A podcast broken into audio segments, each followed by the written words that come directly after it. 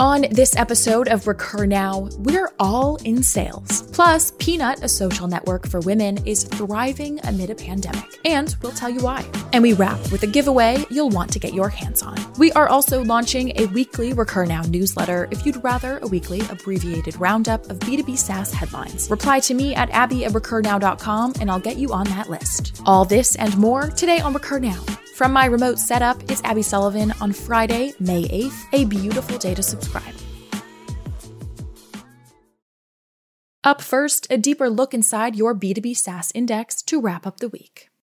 Before the global crisis, we'd seen pretty steady growth across the index, at a 2.5% increase in January and 1.9% in February of 2020. By March 15th, the market had grown 5.3% since the start of the year. Unsurprisingly, though, that growth flatlines beginning in mid March as the world deals with the global crisis. The flatlining began around March 15th and continued through the first week of April. So far, the market has rebounded slightly in the four weeks since April 7th, but at a slower growth rate than before the downturn. Currently, we see a 0.41% positive change in the index over the last week and a 3.31% change in comparison to the index as it's existed in the last 90 days. Remember to check your subscriber newsletter every day for full index updates to keep a close eye on what's going down or up in the B2B SaaS market.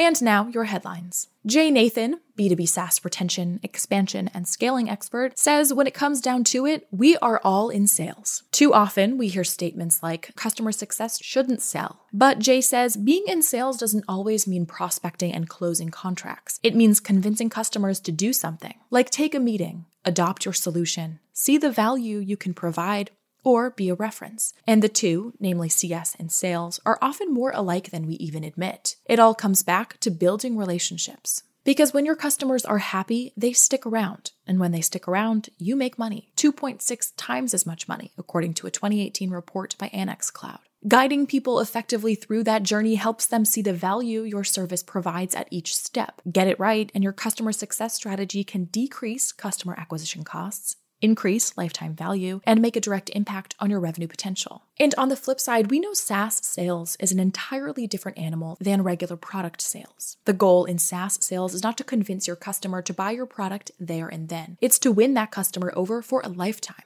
Being a great seller of SaaS products is decided more by the intelligence of your approach and the thoroughness of your preparation than in pure sales ability. When revenue is tied directly to your recurring monthly payments, any negative experiences that lead to churn have a direct impact on your bottom line. So, considering your customer success strategy in cohesion with your sales approach will not go unnoticed or unproven for success. Jay wants to know, and so do I. Do you agree? What's your approach to marrying CS and sales most effectively? Or are you of the camp that believes the two should live separate lives in harmony from afar? You can reply to Jay's LinkedIn post or reach out to me at abby at recurnow.com to discuss. If you're interested in further strategy and approach resources on CS and SaaS sales, we have a bunch that'll help you out here. I will link to those in your subscriber newsletter.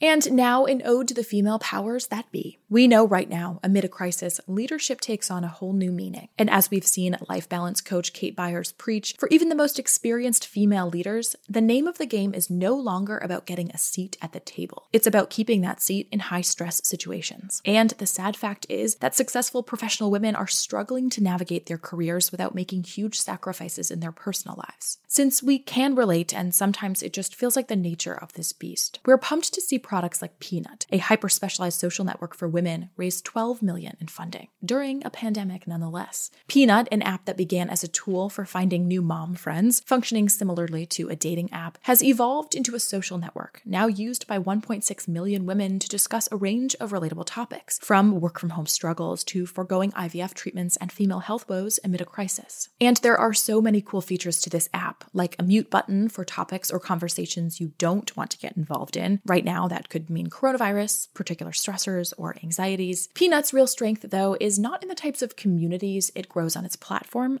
but how they're created. There has not yet been a social network focused on building a platform for women, thinking about women's needs and built by a woman points out CEO Michelle Kennedy. So, what we end up doing is using things that already existed, trying to twist them and mold them into what we need and never getting it exactly right, she says. We can do better than that. And one of my very loyal Recur Now listeners can attest.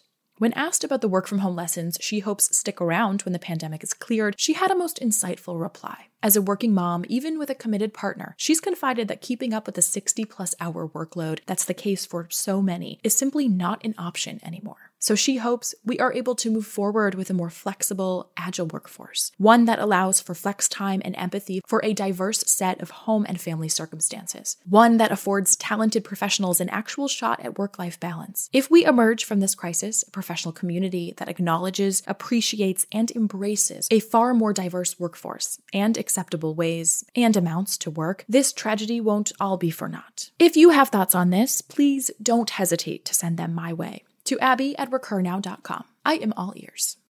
And now it's Friday and we're feeling generous. Here's this week's giveaway. In case you missed it, we launched season two of our interview series, Protect the Hustle, this week. In the freshest episode, founder author Rand Fishkin gets real on the struggles of mental health and being a people pleaser in the SaaS space, following a clip of Rand's take. If you're interested in a free copy of Rand's book, Lost and Founder, a painfully honest guide to the startup world, simply tweet or post to your LinkedIn about Recur Now or Protect the Hustle, screenshot the post, and send to me at abby at recurnow.com. We'll send copies to the first five listeners to do so. I, by my nature, am a people pleaser.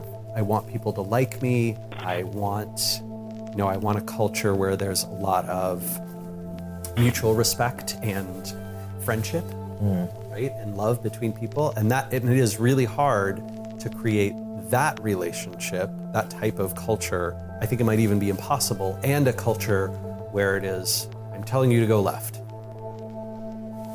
go left. Yeah. Oh, you didn't go left. All right. We're going to find a new person who will go left. I'm sorry. And in the name of further female empowerment, as well as finding a little zen, our featured user today is Yoga Girl. If you're feeling like this episode is off topic or not applicable to you, apologies, but hey, you'll be all the better for passing this along to the fierce females in your world. Yoga Girl is creating a community, a movement, a lifestyle. Their team's core belief is that to heal the world, we must first heal ourselves, and that inner and outer work goes hand in hand. Their mission is to provide support for healing and to expand self love into a modern lifestyle so that we can find the ground from which to give. Yoga Girl offers meditation, mindfulness, healing, and health practices via video, podcast, reading material, and more. I will link to access and details in full in your subscriber newsletter. And there you have it, another week in B2B SaaS news, data, and discussion. Remember, I can always be reached at abby at recurnow.com if you have questions, comments, or input on any topic we cover. This has been a Recur Studios production, the fastest growing subscription network out there. If you find use for this show, subscribe for more like it at profitwell.com slash recur.